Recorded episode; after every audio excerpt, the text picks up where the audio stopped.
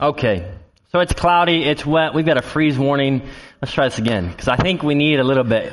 Good morning, church. Good morning. Good morning. Grab your Bibles, please open up to Matthew 18, and get your Bibles ready. You're going to want to have them open, uh, or get your finger ready to scroll a little bit. Uh, because what I want to do as we start this morning is look at our passage in the context of the whole chapter of Matthew 18. Matthew 18 is called Jesus' fourth great discourse or teaching in Matthew's gospel. And Jesus here in this teaching teaches on relationships and the Christian community.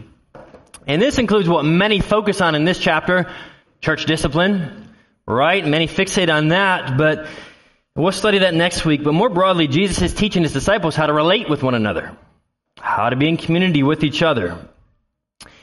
And we see if you just put your eyes down on the whole chapter, we see this theme of relationships in the family of God woven throughout. Jesus' disciples are children. Verse 3. Verse 15, Jesus says we are brothers of each other. In verse 35, we share a heavenly Father. So we're children of God. We're siblings of each other. And we need to know how to live as God's Family. Anyone ever had parents who brought you into the room when you were kids, or parents who do that now and said, we need to have a talk? Can't we all just get along? Please. Picture this like a family conversation. Jesus bringing in and teaching his family how to get along. So, Pastor Jace taught us last week, verses 1 to 4, on the priority of humility. We don't exalt ourselves above each other. This week, We'll study verses 5 to 9. We don't tempt each other. Next week, verses 10 to 20, we pursue each other. And that means we might even correct and help each other. And finally, at the end of this chapter, verses 21 to 35, we forgive each other from the bottom of our hearts. We're a family. But as you know, like any family, we can hurt each other we can offend each other. We can misunderstand each other. We can put stumbling blocks in front of each other that we trip over. We need help. So here our brother Christ comes to us, his disciples, and encourages us to care for each other, the family. So our title this morning is Caring About God's Children. Caring About God's Children. And we'll look at verses 5 to 9. So please direct your eyes to Holy Scripture and hear what God says in His Word. Whoever receives one such child in my name receives me. But whoever causes one of these little ones who believe in me to sin, it would be better for him to have a great millstone fastened around his neck and to be drowned in the depth of the sea. Woe to the world for temptations to sin. For it is necessary that temptations come, but woe to the one by whom the temptation comes. And if your hand or your foot causes you to sin, cut it off and throw it away. It is better for you to enter life crippled or lame than with two hands or two feet to be thrown into the eternal fire. And if your eye causes you to sin, tear it out and throw it away. It is better for you to enter life with one eye than with two eyes to be thrown into the hell of fire. This is the word of the Lord. And may the Lord bless now the preaching of his word. These are the words of Jesus, and this is a sobering word for us this morning, church. If you're a parent, you, you know the pain when somebody harms your child, when they reject them on the playground, or at school, or when they pick them last for a sport, when they mock them, when they physically hurt them. And likely you feel a, a sense of righteous offense toward the wrongdoer and a desire to protect your child in that instance. This is something of what's going on in our passage. God is, God, the Father, is zealous to protect His children, His people. He cares for His people. That's the main point of these verses. That God cares deeply about His people. And that means we should care deeply about His people as well. Here in our passage, we see Jesus zealous. He's zealous to protect his children and care for his people, and he's calling his disciples to have great concern for their care as well. And here's a, here's a key principle we just got to take away today. That we have a mutual responsibility for each other. We share a responsibility for the well-being of each other. Each of us are, are sinners. We will sin against each other. If I can predict the future in some way, I can predict that much. We will sin against each other. We will hurt each other's feelings. We will do wrong to each other. And we've got to heed the warning in this passage against habitual sin, against purposeful sin, against unrepentant sin toward each other that can harm ourselves and that can contaminate the whole Christian community. We must take care to care for each other. So with this, all this in mind, we're going to look at these two warnings that Jesus gives us and think about the two ways that he's calling us to care for God's people, to care about God's people. So two points this morning. First, care about others' holiness. We see this in verses 5 to 7. We are to care about others' holiness. So look again at verses 5 to 6 with me. This is Jesus speaking. Whoever receives one such child in my name receives me, but whoever causes one of these little ones who believe in me to sin, it would be better for him to have a great millstone fastened around his neck and to be drowned in the depth of the sea. Jesus gives us here something like a proverb, a promise and a warning. A promise to those who receive or who welcome his children and a warning to those who would reject or even cause his children to be tempted to sin. Severe punishment for them. And here's how this, all this connects to what we, what we learned last week in verses 1 to 4. Remember, we, we learned about true greatness looks like being humble, not exalting ourselves above each other. And here Jesus moves on to say, hey, if you want to be humble, if you want to be truly great, your humility is displayed in how you treat the other humble people, how you treat other Christians how you treat other people who have humbled themselves, how you treat one another. Now, if we've been a Christian for any amount of time, we know the priority of caring about our own holiness, right?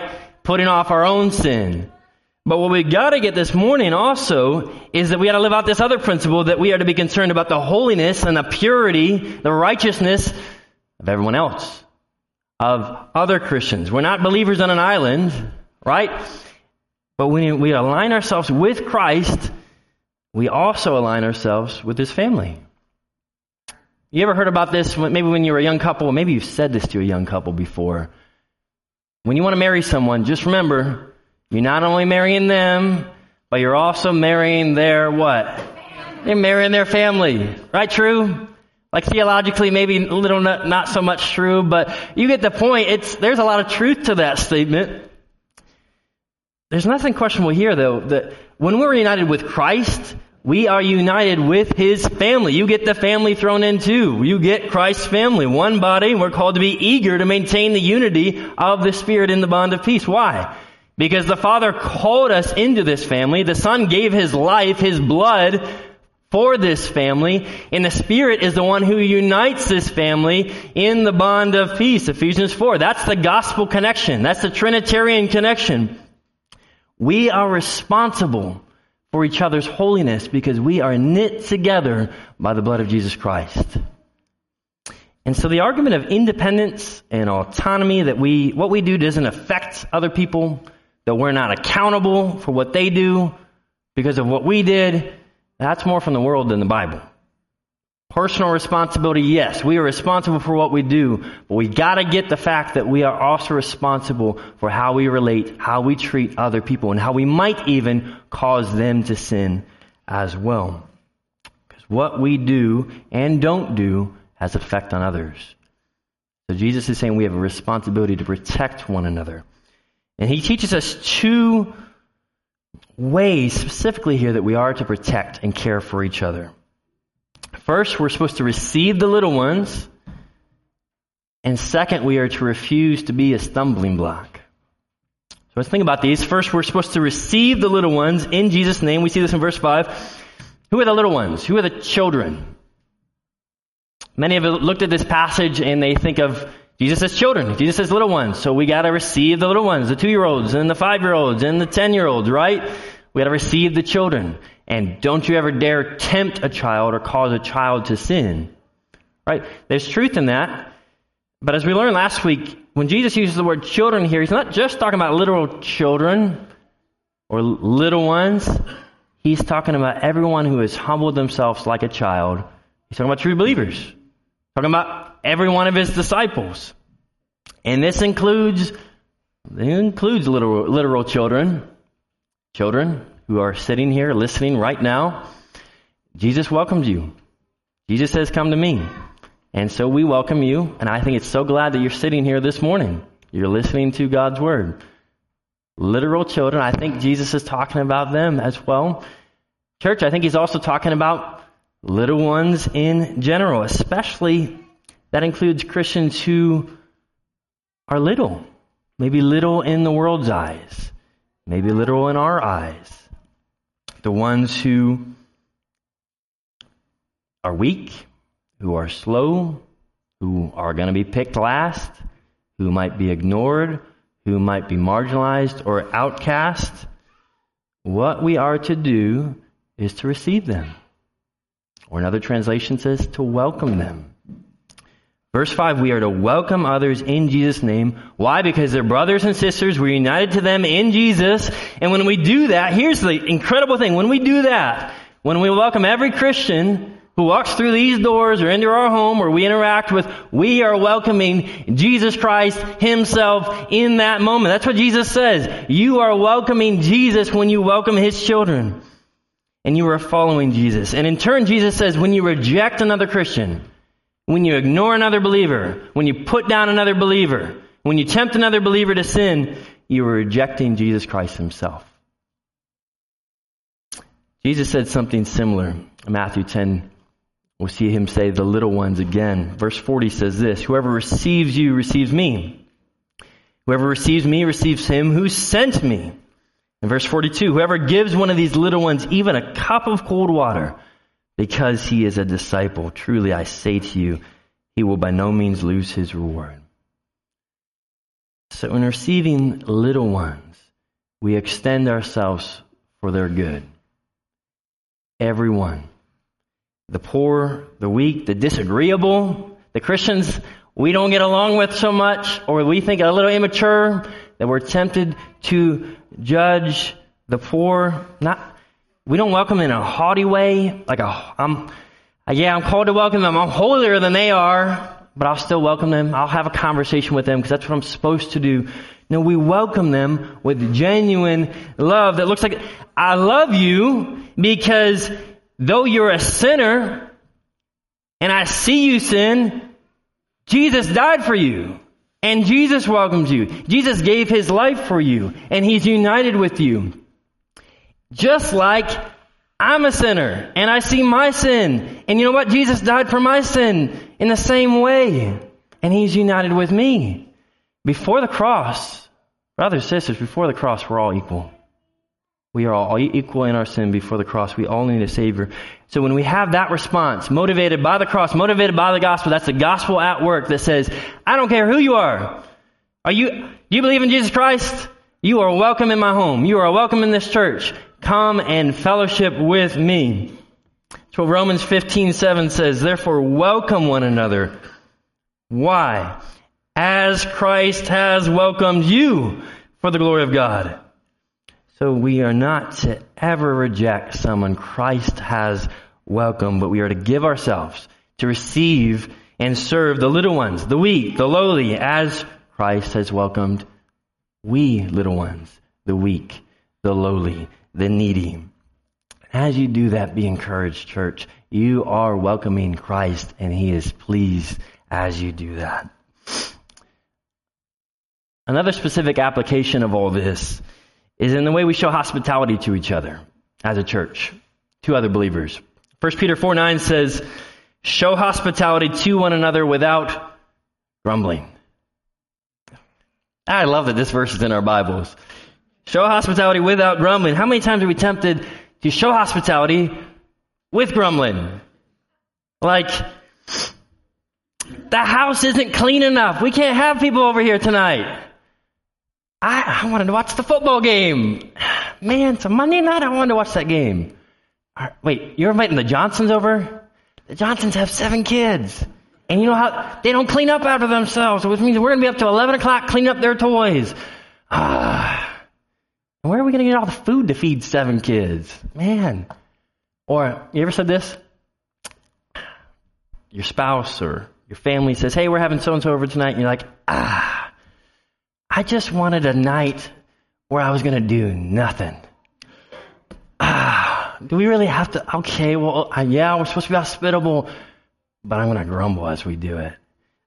1 Peter 4 9, show hospitality to one another without grumbling. I think he says that because we know we're tempted to grumble sometimes when we open up our homes. Man, I grumble this way. Jesus calls us in our passage to hospitality. That looks like on Sunday mornings, we welcome anybody who walks through the door. We welcome them genuinely from our hearts. I think we do this well, church. But not just on Sunday mornings. I think specifically we welcome people into our homes into our busy schedules, into the, to have a meal that we're already making and eating and, say, why don't you have this same meal with us? We'll just throw some more water in the soup and we'll water it down a little bit so we can feed more people. Come on over here tonight. We welcome you. And I think specifically that means visitors to this church. It means new members who are now committed to this church, trying to get to know people. Or the young adults and the singles in this church. What a ministry that is when you open up your home to them and you say, hey, have a meal. Get to know us because I want to get to know, I care about you. I want to learn from you and I want to care for you. Or teens. Teens on a Sunday or at a parent youth gathering. Not just hanging out with your friends, but going over to somebody you can just tell they're in the corner. No one's talking to them and said, hey, why don't you come over and fellowship with us? Why don't you go hang out with us for a little bit? That's hospitality. That's welcoming other Christians. And we are to receive, church, all of Christ's disciples. Secondly, we are to refuse to be a stumbling block. Jesus says we will refuse to be a stumbling block. We see that in verses 6 to 7. So look down at your passage again. You may notice this. Verse 6 to 9 are all held together by this concept of stumbling block, or in, your, in, in the ESV, causing someone to sin, or tempting them to sin. This word in Greek, scandalon, shows up in six different times in different forms, and the word means to tempt to sin. Or more literally, to cause to stumble, to put an obstacle up, to put us up a stumbling block, and refer to the, picture a trap, and it can refer to that little stick that holds up the trap when you're trying to catch an animal what this, this causing the sin, causing the stumble refers to. So what happens when you put up a trap that's held up by a stick and an animal bumps that stick? Kids, what happens when that stick gets bumped? I'm about to see it smush, smash, trap closed. Or, or picture you're running a race and you get out ahead and you look behind you and you just conveniently have this little block in your pocket and you turn and you plop it down and you, it's a stumbling block. You're putting up to trip others behind you who are just trying to run the race and you're putting up a stumbling block. That's what this concept is. Jesus says, don't be a stumbling block. Don't be a scandalon. Why? This is where we get the word scandal. See that there? Because stumbling blocks are serious and create scandals that disrupt and wreak havoc in the Christian community. So Jesus says, don't be a stumbling block. Here's the problem. We are, we are aware of how threats can come in from the outside, from the world, through false teachings, from the people out there that we try to protect ourselves from. But what Jesus is getting at is that those same threats can come from within the Christian community, from within believers. When the ways of the world infiltrate our thoughts and our words and our actions. How does this happen? How, how can a Christian offend another Christian and cause him to sin? John Calvin says, he, he puts it this way if, if, if any man through our fault either stumbles or is drawn aside from the right course or retarded in it, we are said to offend him. So we offend other Christians when we cause them to stumble, when we draw them away from following Jesus Christ or we somehow slow down their Christian walk. That can happen in at least three different ways. We can do that directly. Think of, um, thinking of Eve giving Adam the apple. Eat this apple. That's a direct way we can tempt somebody to sin. Do this. I know it's a sin, but do it anyway. We can do it indirectly at times, or, or you could say passively, like, remember the golden calf was being made, and Aaron just kind of says he was standing around just watching people do it. He says, it just popped up. The people just did. I couldn't stop them. It's, it's passive. It's indirect. We're still leading people. He's a leader. He's supposed to do something about it. He's not doing anything about it. He's being passive. We can do it indirectly, passively. Or it can show up by our, our lastly in our example. When people see us and they're tempted to do the same thing. When we abuse our Christian liberty. When we, when we lead the weak to sin against their conscience. Romans 14 to 15. Great application this week is to read that those two passages, those two chapters, when we abuse our Christian liberty and lead others into sin, especially the weak, perhaps especially the younger. And there are serious consequences for being a stumbling block. Our behavior, our words can entice someone towards sin, can push someone towards sin, and even, even lead another Christian to fall away from Christ to apostasy. And I say another Christian, perhaps they never followed Christ. And yet your sin causes them to reject Christ forever, to be out of the race altogether. Unless we say, well, not I. We must remember Jesus' word, verse 6 whoever. Whoever covers a lot of people, covers every single one of us. And the fact is that there is the potential of anyone becoming a stumbling block to another Christian. And so we got to take that to heart. We got to realize that there's a serious danger for being a stumbling block. Jesus says, I mean, just look at this image.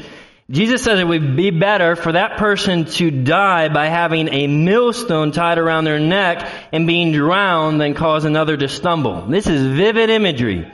I tell my boys when they're listening to a sermon, draw a picture about what you hear the pastor saying. Some of these images Jesus uses, these are pretty vivid images to use, and Jesus is using them with a child standing right next to him. Tie a millstone and throw him in the sea. Why? Because he's not coming back up. He's going to die and be drowned in the sea. And these aren't just like these millstones that, that women would push to crush grain. These are giant millstones that it takes a donkey to rotate around and crush the grain. And he's saying, pick that thing up, put it around your neck, throw that person into the sea if they would cause another Christian to sin. This would be terrifying to a Jew who says, wait, I'm going to be buried under the sea and I'm never actually going to get a physical barrier, burial. And Jesus saying, yeah, but that would be better than you continuing to cause other people to sin and facing the, you know what's worse than that? Facing eternal fire, God's wrath forevermore.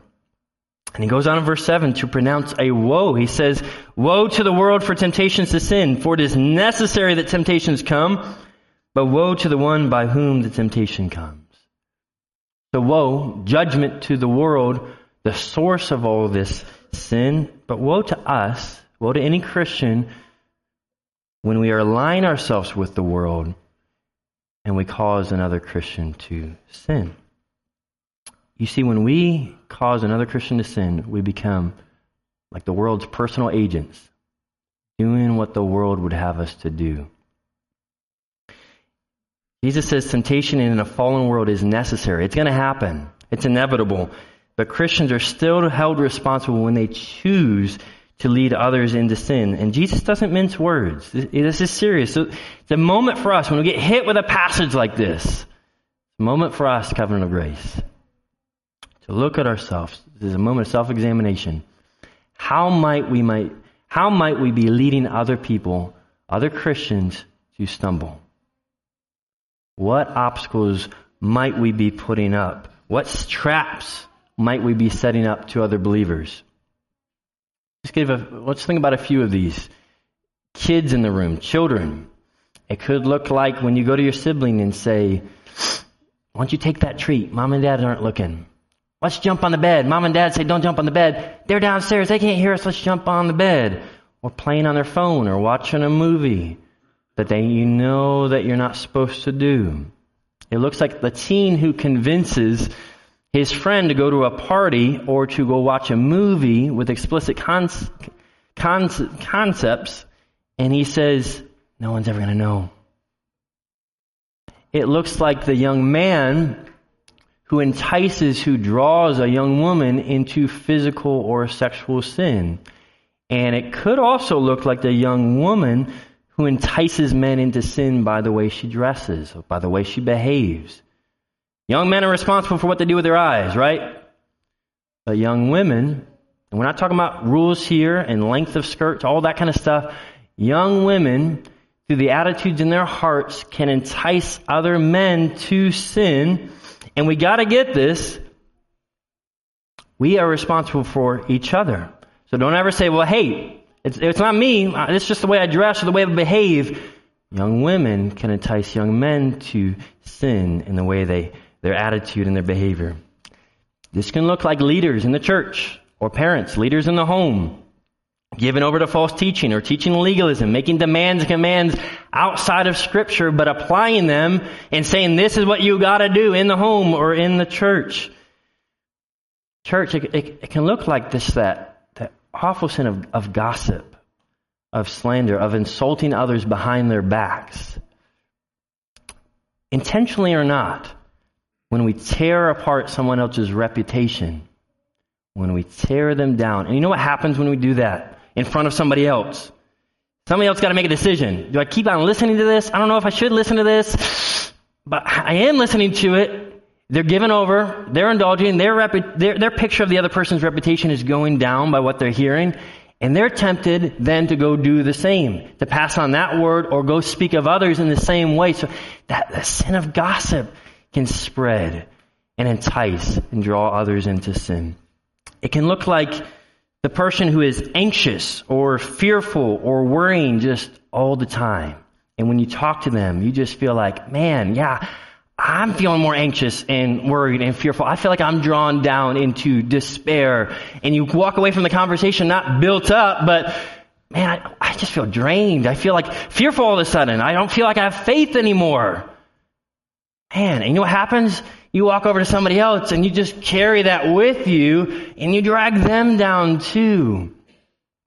Or just lastly, it's, it's that sin of pride that Jace talked about last week. I think specifically Jesus would highlight that. He talked about it in verses 1 through 4. He's going to say it again in verse 10. When we despise or we avoid or we judge or we ignore or we put down the weak and the immature. There are many others we could highlight, but the point is, what are ways that you might be tempted to be a stumbling block to other Christians? It's a call to examination. Let's examine our words, our actions toward believers in this church, to pastors, to family, to the weak Christians. Is our heart to go to them and to build them up? Like leave that conversation with them being built up. Call to be a fly in the wall at your home or in this church. Watch yourself talk and interact with other believers. Are there ways we're being obstacles? J.C. Ryle says, It's not enough that we wish to do good in this world. Are we quite sure that we aren't doing harm? We may, op- not, we may not openly persecute Christ's servants, but are there none that we are injuring by our ways and our example? Good question to ask ourselves. Hear me, hear me now, though. Don't start confessing sins that you don't feel convicted of. Examine yourself. And you may say with the psalmist, I'm blameless before God. I have kept myself from sin. And if that's the case, praise God for His grace in your life. That's His work in your life. Give Him the credit for that and ask that He continues to give Him more grace to continue to keep yourself from this sin. But what happens if we find that there are areas? Yeah, man, I think indirectly, directly, what are all those examples? I am a stumbling block at this point to my spouse, to my friend, to my neighbor, to my co-worker, to other people in this church. What do we do? We walk the path of humility, of repentance, and we receive more grace. That's what James 4 teaches us. He gives more grace. Therefore it says, God opposes the proud, but gives grace to the humble. So submit yourselves therefore to God. Resist the devil. He will flee from you. Draw near to God. He will draw near to you. And in humility, we receive forgiveness and grace through the blood of Jesus Christ. We walk the path of humility. Remember, Jesus said in verse 7, it's necessary that temptations come. Why is it necessary, Jesus, that temptations come? Because through temptations, His grace is revealed. When we're tempted and, we, and somehow we say, no, I'm going to have self control, I'm going to follow Jesus today, that's His grace at work.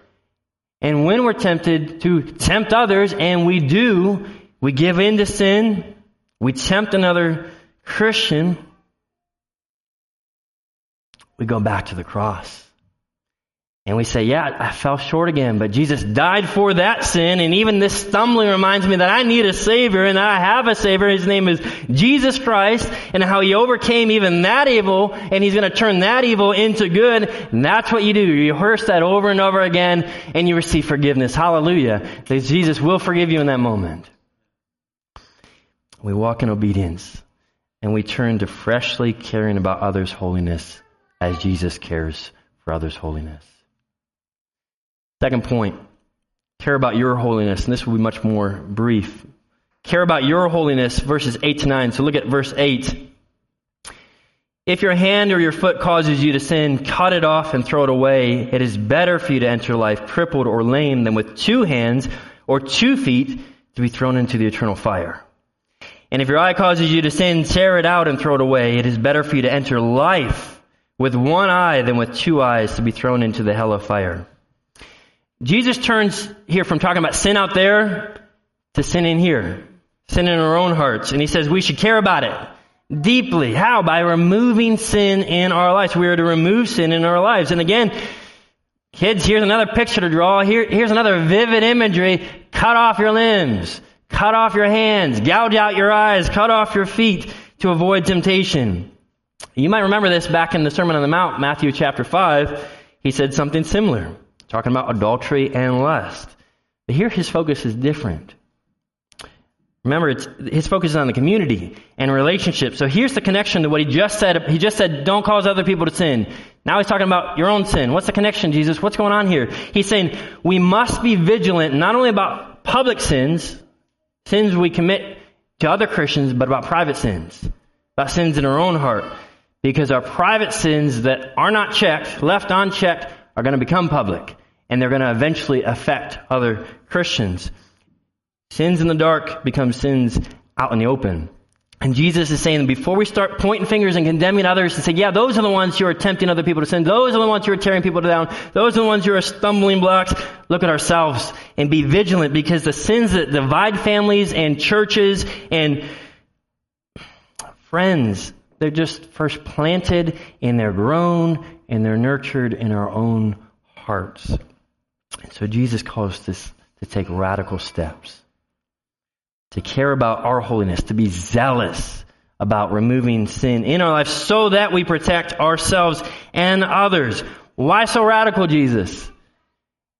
Because the danger is eternal and we cannot ever remain casual about our sin. So Jesus is Jesus is, is serious. It's, it's, it's right here in the text. There is eternal fire that is the destination of those who willingly give themselves over to sin and their repentance is either no repentance or half repentance, which is no repentance.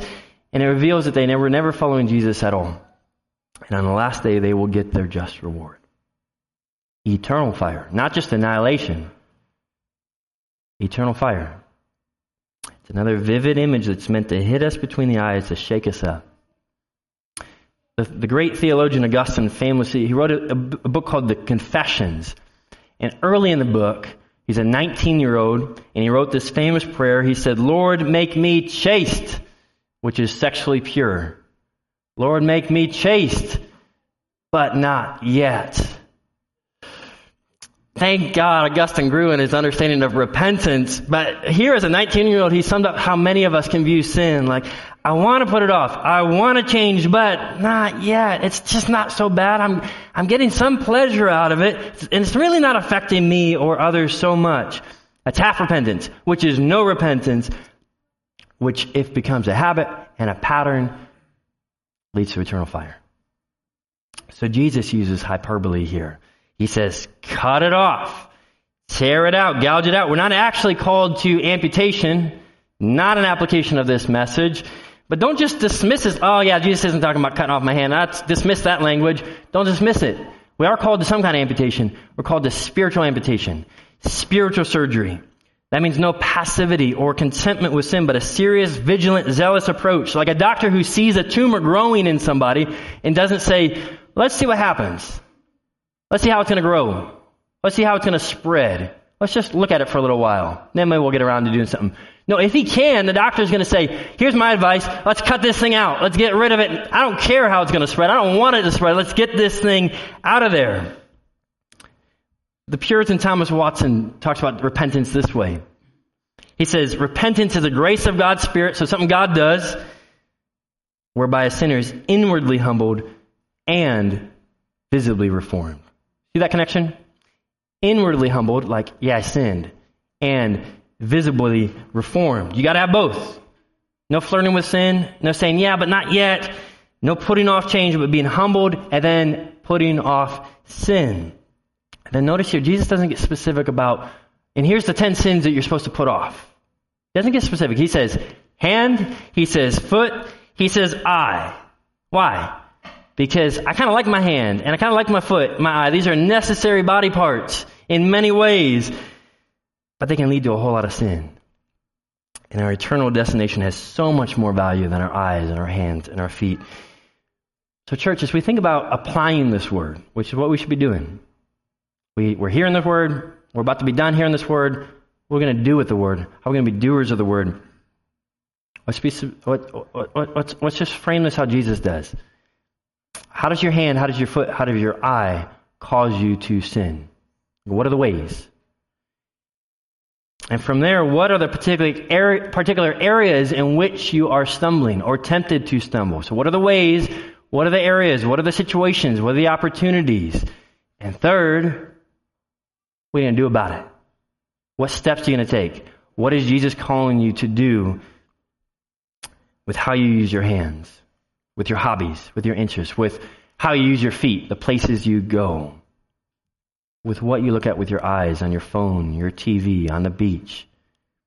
Jesus is saying some of us are better disciples if we're half blind or maimed if it keeps us from sin and striving for holiness, that may mean that some of us give up certain things that other people don't, or avoid certain things that other people don't.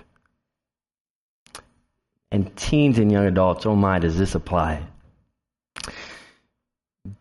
Be willing to give up the world, to be mocked, to be ridiculed, to gain your soul. And it may feel rigid, man, like we're missing out.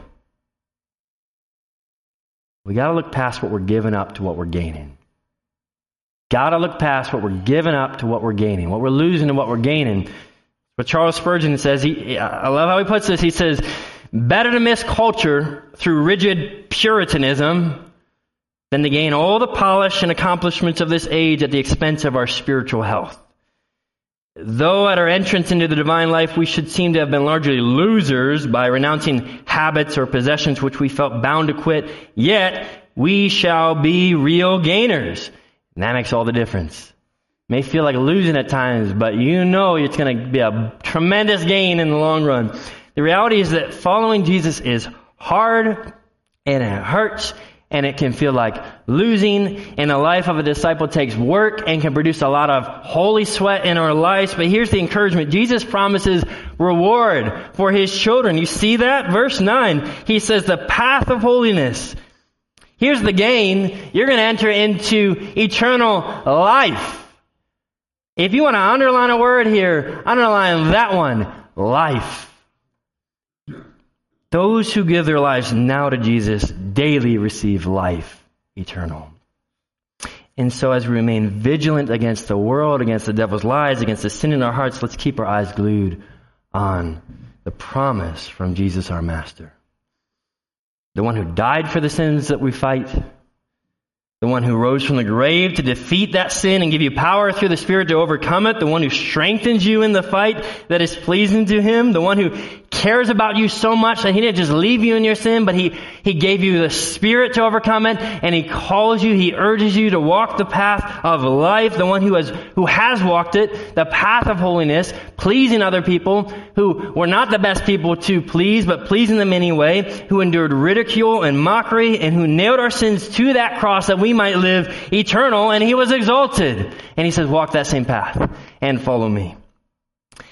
And so, church, in your struggle against sin and to be holy, don't grow weary or faint hearted. Let's land there. Don't grow weary or faint hearted. Here's this encouragement from Hebrews 12. Therefore, lift your drooping hands, strengthen your weak knees, and make straight paths for your feet, so that what is lame may not be put out of joint, but rather be healed, and strive for peace with everyone, and for the holiness without which no one will see the Lord. And with that hope, for God's children, saved by grace, but taking up our crosses and striving for holiness, but oh, how rich we are. What a beautiful inheritance we have. We will see the Lord when it's all done. With that guarantee fixed in our minds, let's go before the Lord. Let's pray. And let's strive for holiness. Please pray with me. Oh Lord, what a, what a gift that you do not just leave us here, but you are faithful to us. Even when we are faithless, you are faithful. And one day, after this long road is over, after this, this journey that can be so hard and feel like losing at times, Lord, we will see you and it will be, it'll all be worth it. So, Lord, build our faith. Give us encouragement. Help us in this, this, fight. If you've identified specific things in our hearts, help us to be doers of your word, repent and walk the path of humility. And Lord, we, we long to see you and hear well done and good and faithful servants. So continue that work in our lives. We pray this all in Jesus' name.